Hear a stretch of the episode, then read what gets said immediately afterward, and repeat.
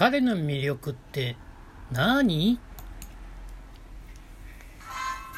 はい、皆さんこんにちは、丹塩です。えー、前回ね、お話しした、えー30年間恋愛経験がなく、えーけお見合い紹介所で結婚したけど、えー離婚で2人目の方と再婚をしたわけです。で、えー前回最後に、えー彼の魅力って何っていうところでそれはね何と言っても資産家の長男なんです。えーかなりのね資産家で、えーその彼が彼の地元の地元がね東京の西部の方なんですけどその東京都何々市何々町その町の名前が彼の名前になってます。彼の名前っていうかあの名字。それぐらいもうその集落は、えーその彼のお父さんの、えー財産というとこところでかなりの資産家です。なのでお見合い紹介所でねやっぱりただ単にねそのなんすかえー40歳のおじさんのおじさんのプロフィールを見てあこの人と結婚したいとはなかなか思わないですよね。うん。でもやっぱりねお金に目目がくらんでもうその2人目の奥さんっていうのはもう本当に典型的なあのお金に目がくらんで結婚したっていう形になってます。でなんでそんなことが言えるのかっていうところで、えー40歳の時に再婚をしたわけですけども現在、えー年を重ねてでその間に子供も生まれて無事に生まれまして、えー今小学生ですかね。来たんですけどもえっ、と彼はねその1人目のその奥さんの離婚調停中に何回も何回もあの欠勤をした結果会社の方クビになってしまいました。えーでその後ねなかなかその正社員の仕事というところでつけなくてまあ彼自身もねどうせそんな働かなくたって親の遺産が入るんだからみたいなところがあったみたいでだから正社員の仕事はやらずにパートタイマーパートですねをやってました。でえー食品会社のパートですね。製麺所に勤めていたんですけどそちらでね給料パートで10万ぐらいですかね。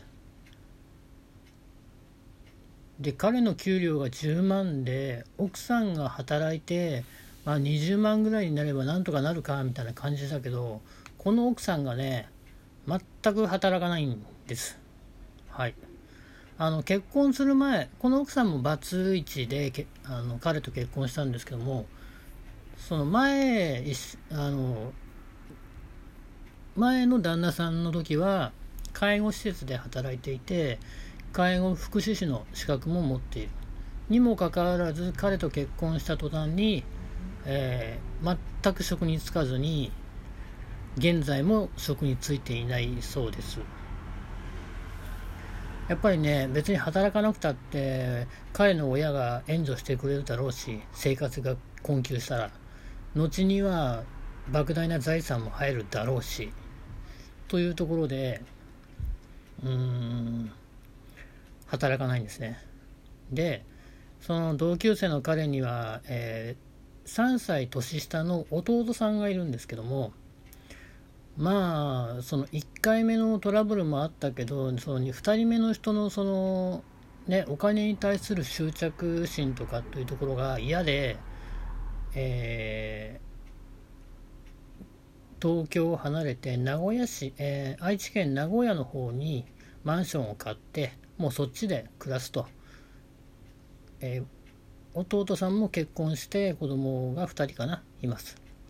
でその際にあの財産分与に関してあの全てあの何ですかいらないということで、えー、弁護士立ち会いのもと一筆書いたそうです。まあそれでまあその理由としてはねやっぱりねそんなお金に執着のある嫁と全然そのまともに働こうとしない彼お兄ちゃん。ともし財産で財産分与で話し合いになった時に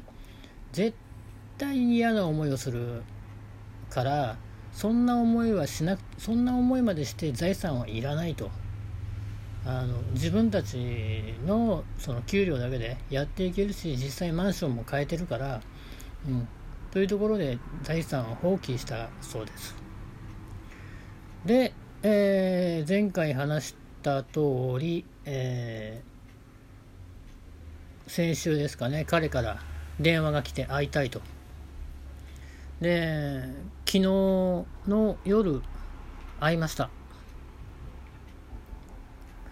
でね、あの、まあ彼の家の近所のサイゼリアで待ち合わせしたんですが、まあ、駐車場にね、車止めて待ってたら、もうね満面の笑みでね自転車でね立ちこぎをしながらやってきました。であって、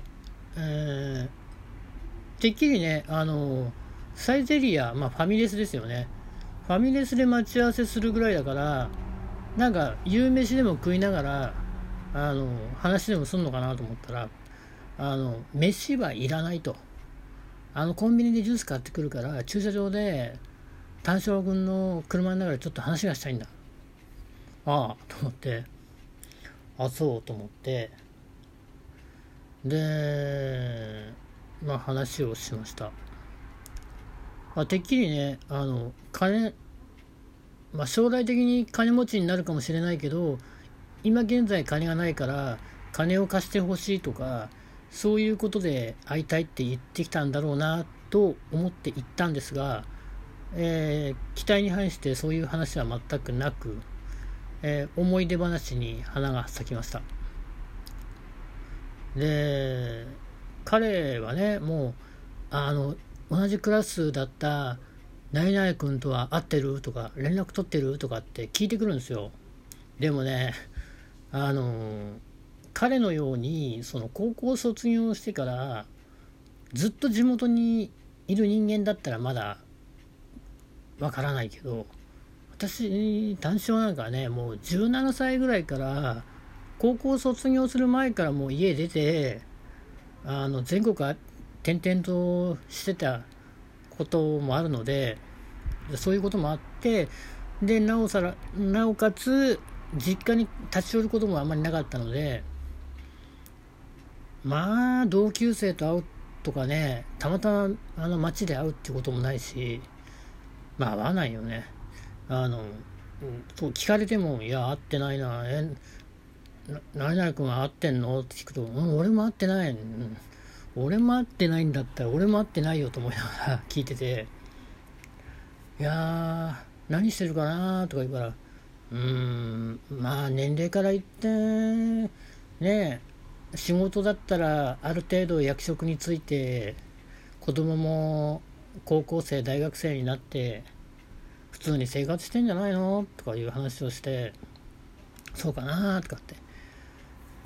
ででねあのその話を3時間ぐらいしたんですよ。長いでしょ？っていうかね彼とね話をするとめっちゃ長いんですよ毎回。毎回っていうのは電話でも普通に4時間ぐらい電話するんですよ。もうこっちがもう、はあ、はあってもう、もう、もういいんじゃないって、その同じ話を何回も何回も、もう認知症のように何回も何回も聞いてくるから、もういいんじゃないと思いながらしかも向こうからかけてきた時はあごめんあの呼ばれてるから5分後に5分後に電話かけてって言ってすぐ切るんですよ。でもこっちからかけると4時間とか5時間とか一番長い時7時間も電話しました。くだらないことで。でまあそんな感じですごい話が長かった、まあ、昨日もすごく話が長かったんですけどもその3時間過ぎたあたりからいよいよその本題に入ったんですね。3時間にやっと本題に入るっていうね長えよと思いながら。でその本題は、えー、また次の機会にまたすぐに出します。それではまた。